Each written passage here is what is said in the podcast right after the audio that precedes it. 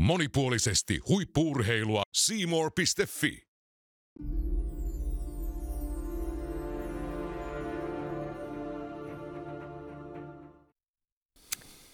Olisipa meillä enemmän lainsäätäjiä, jotka säätäisivät lakeja. Ja sitten meillä olisi erityisintressiryhmiä, jotka yrittäisivät vaikuttaa näihin, jotka säätää niitä lakeja, oma etu tietysti mielessään. Näin kuin ihmeen kaupalla ää, maailma olisi parempi paikka ja ää, vapaalla markkinalla ei olisi niin paljon ää, suuvaltaa koska ongelmahan on kaikki pikkuyritykset, jotka yrittävät räpiköidä tässä kauheassa sotkussa.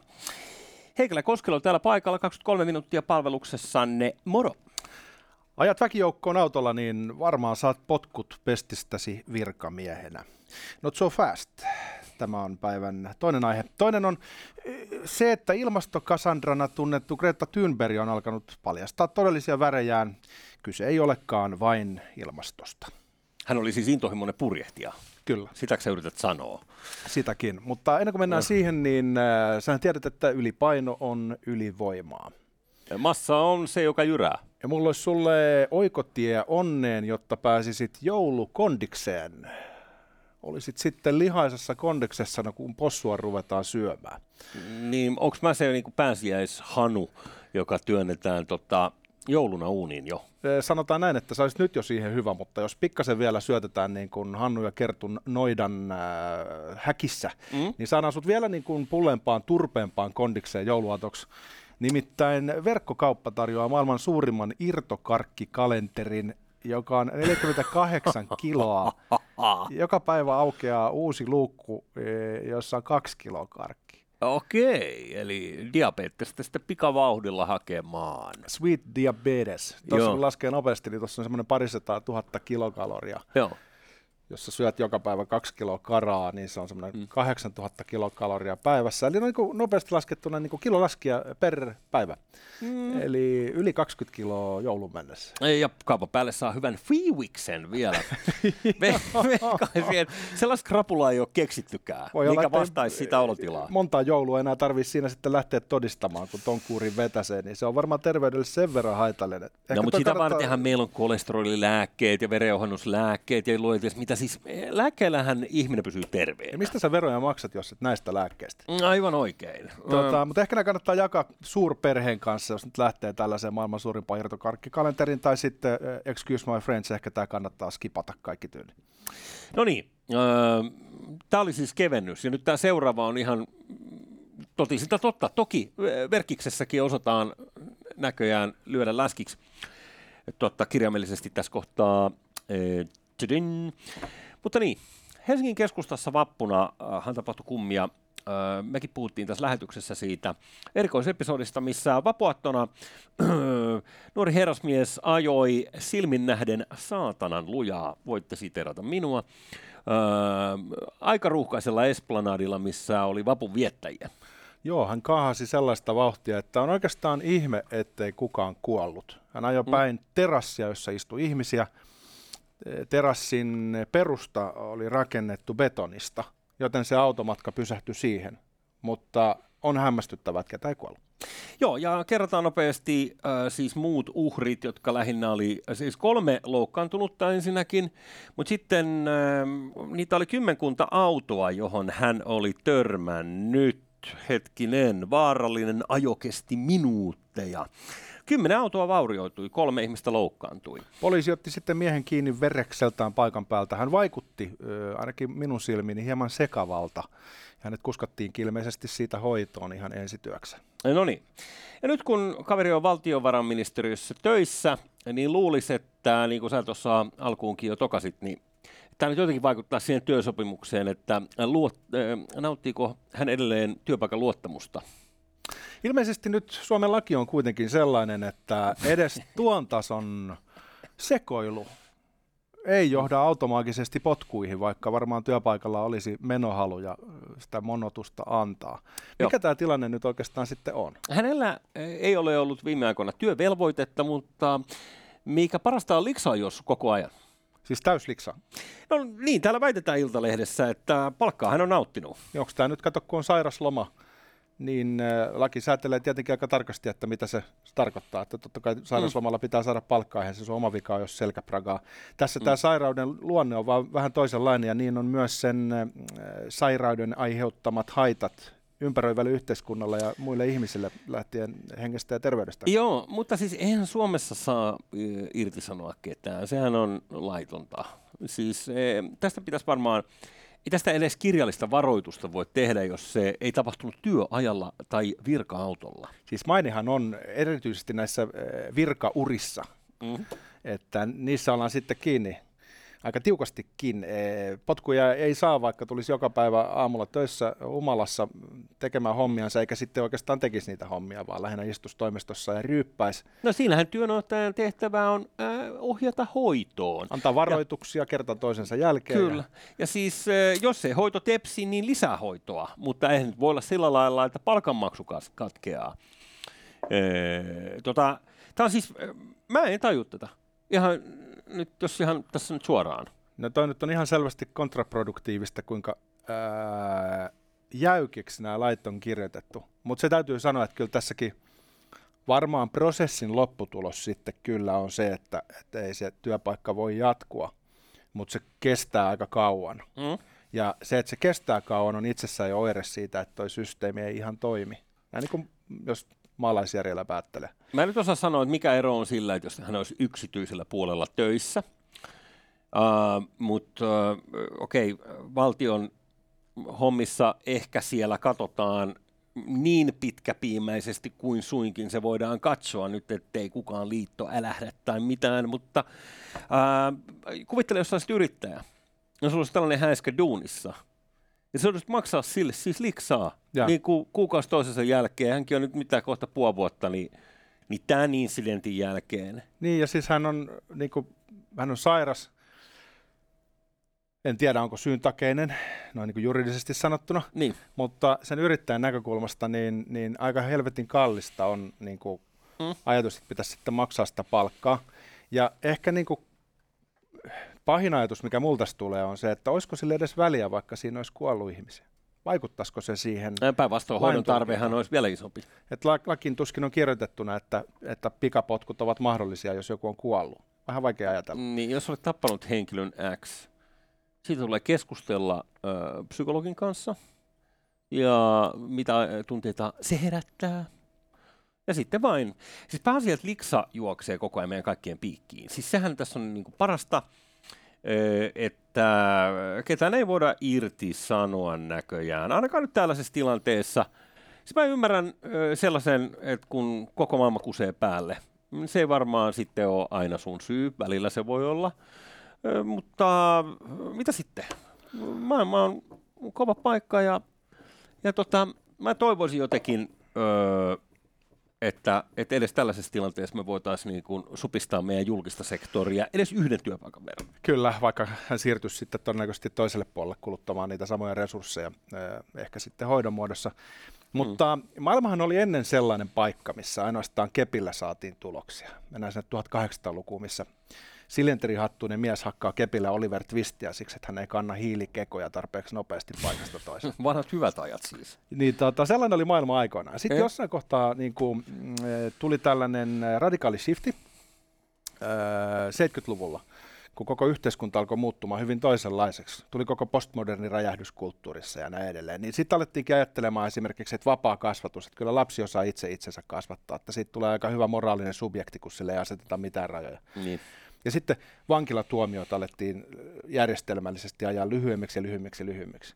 Ja sitten huomattiin lasten kohdalla hyvin nopeasti, että, että itse asiassa niistä ei tukkaan kovinkaan vahvoja moraalisia subjektioita, toimijoita, jos heitä ei rajoiteta lainkaan, vaan heistä tulee sitten häirintyneet nuoria, jolloin on ongelmia elämässä.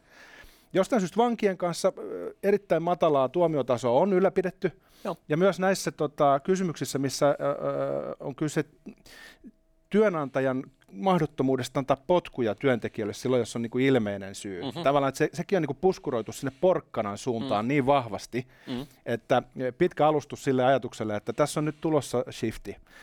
Jos aikaisemmin 1800-luvulla annettiin pelkkää keppiä ja sitten siirryttiinkin maailmaan, missä annettiin pelkkää porkkanaa, niin nyt se sellainen maalaisjärjen paluu on on tehtävä. Emancipaatio on mennyt liian pitkälle. Sen on pakko palata se balanssi, missä on niinku erilaisissa mm. yhteiskunnan mm. asioissa sekä keppi että porkkana. Mm. Niin, kyllä mä toivoisin enemmän sellaista asennetta. Ja jos maailma tosiaan, jos sä lupaat mulle, että se kääntyy tähän suuntaan, niin, niin hei, mä peukutan sitä kyllä. Ole se muutos, jonka haluat maailmassa nähdä. Ei just niin. niin. Tota... Mä, oon lukenut, mä oon lukenut samat kirjat. Tota, joo, samat kuuluisat sitaatit. Mutta siis ehkä, ehkä se kauhun tasapaino niin kuin näissäkin, niin, niin mikä se sitten on? Se on ihan varma, että sataprosenttinen keppi on kammottava. Niin. Mutta niin on sataprosenttinen porkkanakin.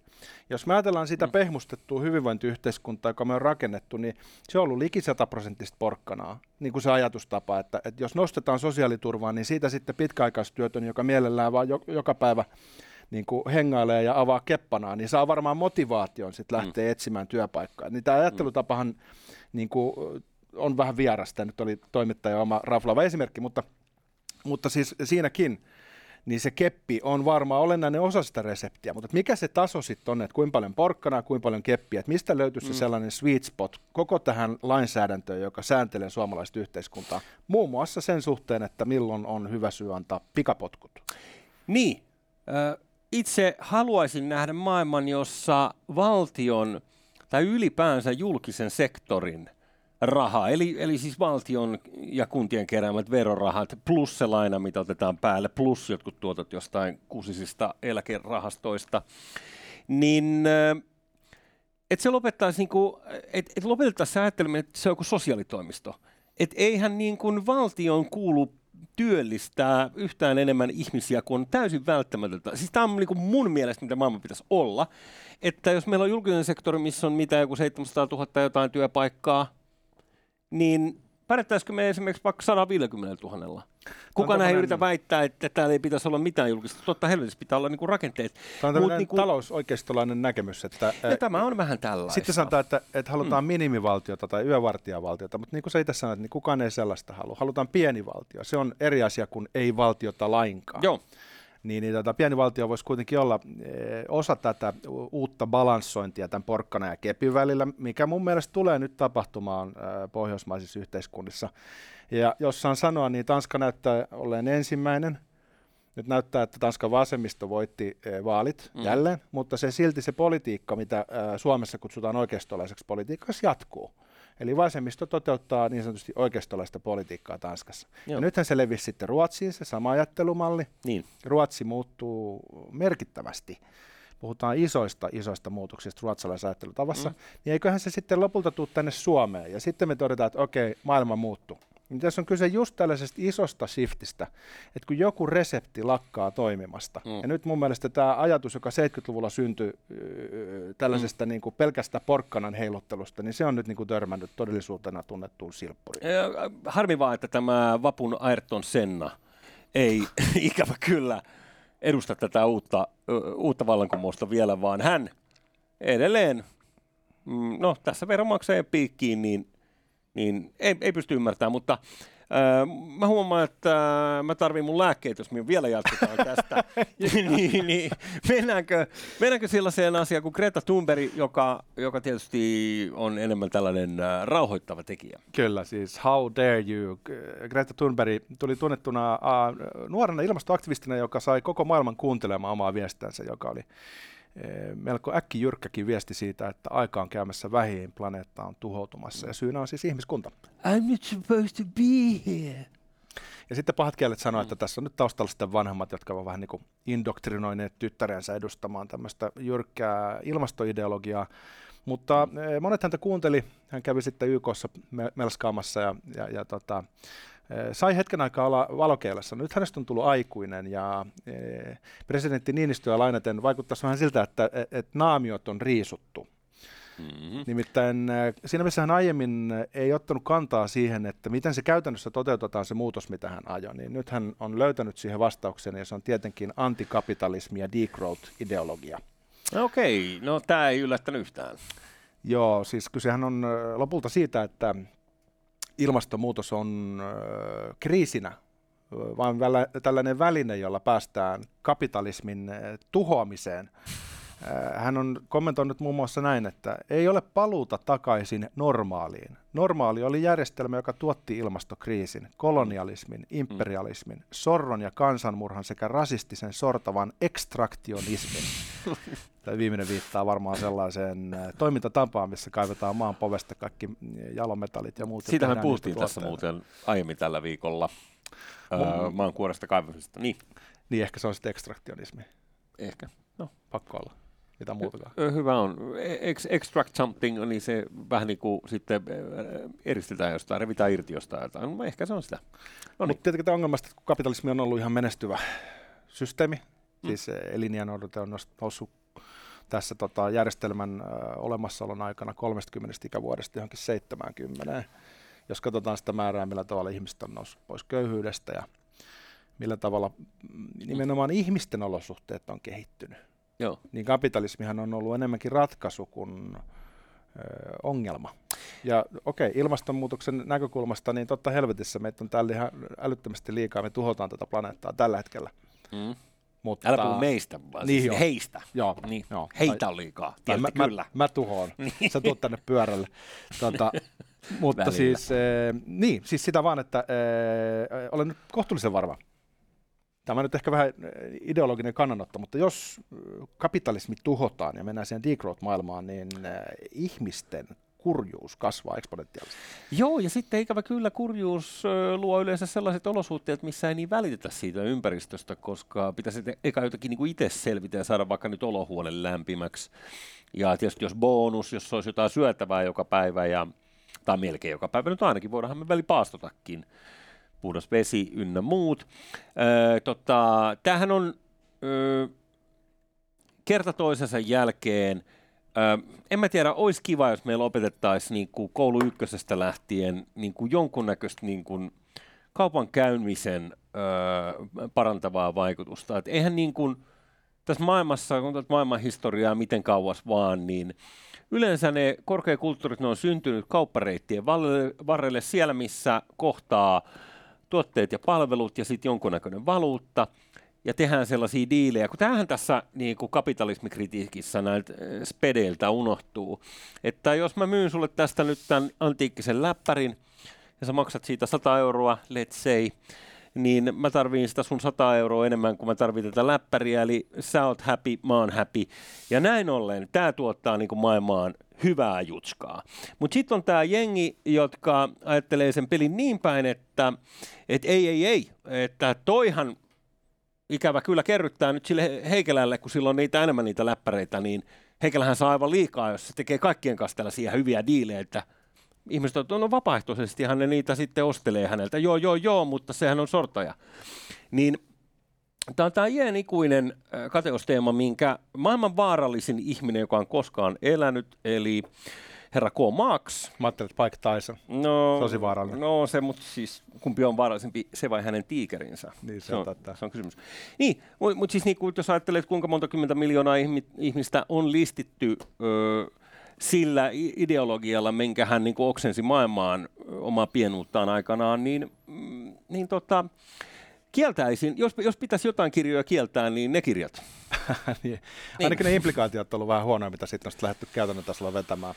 Kyllä joo, ja, ja, mutta siis jos ja, ajattelet maailman siis sellaisena, että on, on ainoastaan uhrit ja sitten on, sit on sortajat, ja joo, kun joo. sortajat poistetaan, niin uhreilla on kaikki hyvin, ja näinhän se ei ju, ikinä ole. Täysin samaa mieltä, ja mm. Marksin ajattelussa on useampikin myrkkypilleri, jotka siirtyy eteenpäin jatkuvasti uusille sukupolville, jossa on muun muassa ajatus siitä, että mm. edistys tapahtuu ainoastaan vallankumousten kautta, eli veristen katkeamien, joo. epäjatkuvuuskohtien kautta. Joo. Ja toinen on se, että äh, todellisuus on nollasummapeli, missä on vain sortajia ja sorrettuja, jos sulla on jotain, niin se on pois multa. Nämä on kaikki niin marksilaisia joo, joo, todellakin. tämmöisiä luutumia, virhekäsityksiä todellisuudesta, joo. jotka jatkaa elämäänsä muun muassa tässä muodossa. Mutta miten se onkin, että tämä juuri tämä äärivasemmisto aina sitten käyttää keppihevosena erilaisia asioita, jotka kiinnittää yhteiskunnassa suurta huomiota ja herättää huolta. Hmm. On se sitten vähemmistöjen oikeudet tai ilmastonmuutos, niin mä näen tässä ehkä luonteelleni ominaisesti vähän kyynisestikin semmoisen pyrkimyksen päästä vaikuttamaan ihmisiin valitsemalla vipuvarreksi tämän ilmastonmuutoshysterian ja, ja lietsomalla Joo. sitä niin kuin uusimpia Välillä väli mulle tulee jopa sellainen niin kuin, fiilis tässä, että ei tätä nyt niin kuin tarkoituksenmukaisesti työnnettäisi meidän kurkusta alas jatkuvasti sillä, että voidaan vedoten, siihen vedoten lopulta ruveta öö, niin kuin, tinkimään ihmisiltä enemmän ja enemmän öö, kaikkia veks. Eli että se syy ei välttämättä ole se, että, että hiilidioksidin määrä järjestelmässä on näin ja näin paljon, vaan ehkä enemmän se, että nyt pitää ihmisiltä vaan saada niin kuin pois. Se on lähtökohta, että toisella olisi enemmän. Mutta hei. Niin mä, ää, mä en osaa sanoa siis, että... Niin kuin, Mutta mut täysin niin. pointti, joo. Ja puhutaan joskus toista, toista enemmän, niin. mutta sen verran mä sanon, että, että se mikä tässä kapitalismikritiikissä, mi, mitä mun mielestä tämä osasto, esimerkiksi Greta Thunberg, e, e, väittäisin, että ei näe. Tai ehkä hän näkee. Mä en tiedä, hän saattaa olla niinku hy, hyvinkin älykäs ihminen sen kaiken alla jossain, mutta ö, on, on tämä... Älykäs oli Karl Marxkin. Niin, niin, no niin, niin.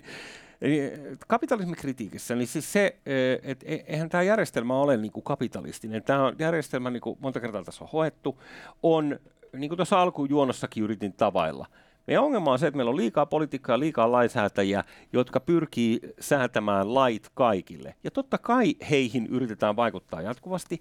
Ja yksi mm. ongelma on tämä keskuspankkiraha, jossa se porukka, joka on jäljellä sitä, lähellä pankkijärjestelmää, niin ke- kerää ne voitot ja sitten se loppujengi yrittää mukamassa jonkun vapaamarkkinan hengessä taistella niistä murusista, mitä sieltä jää. Mutta jos meillä jotain Nordean spedejä pystyy tienaamaan siis niin kuin miljoonia vuodessa – pakkaamalla jotain numeroita niin kuin paketteihin ja myymään niitä mm. eteenpäin. Okay. Niin mun mielestä niin kuin tässä maailmassa on niin kuin sinänsä joku vituillaan ja se on lähtien tuosta keskuspankkirahasta. Ilman, ilman sitä keskuspankkirahaa niin meillä ei olisi tällaista järjetöntä pörssipeliä tai muuta järjestelmää. Sori, mä nyt ränttään liikaa. Jatkassa. Jatkassa. Eikö se, se, se on ihan, ihan totta näin. Ja siis se on varmasti ideologinen positio esittää, että olisi puhdas kapitalismi, niin. jonka poistaminen voisi muka poistaa sorron. Se on se on ideologinen positio, koska semmoista puhdasta kapitalismia ei, ei edes ole. Mm-hmm. Mutta siihen voisi vielä kiinnittää huomiota, että kun kapitalismi tuottaa ylijäämää, mm. mikä sitten niin kiihdyttää raaka-aineiden tuhlausta ja ilmastonmuutosta ja mm. vie meidät sinne tota, kielekkeen reunaa kohden, niin se ylijäämä on se sama, mikä myös äh, ravinnontuotannossa siis on poistanut nälän. Edelleenkin ymmärtääkseni noin miljardi ihmistä menee nälkäisenä nukkumaan sillä tavalla, että vatsaa kurni ei ole saanut välttämättä illallista laisinkaan. Mutta ilman kapitalismia niin meillä olisi tarjolla sellainen nälänhätä, mikä todennäköisesti äh, olisi mittakaavalta aika raamattullinen. Joo, ja on ollut. Koska tämä on niin siis sisäänrakennettu tämä ylijäämän tuottaminen, koska siitä se voitto syntyy. Ja sitten kun sulla on ylimääräistä, niin sit sitä voidaan jakaa tasaisemmin mm. maailmassa. Ja vaikka se ei jakanut ihan tasan, niin varma on se, että degrowth ja antikapitalismi mm. tuottaa nälänhädän. Joo. Pidän sitä melko varmana. Joo, joo, siis näin se on.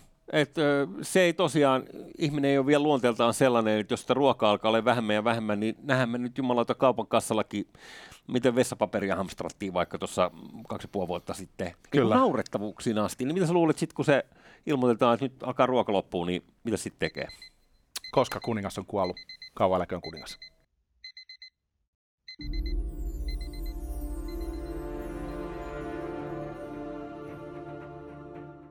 Monipuolisesti huippuurheilua Seymour.fi.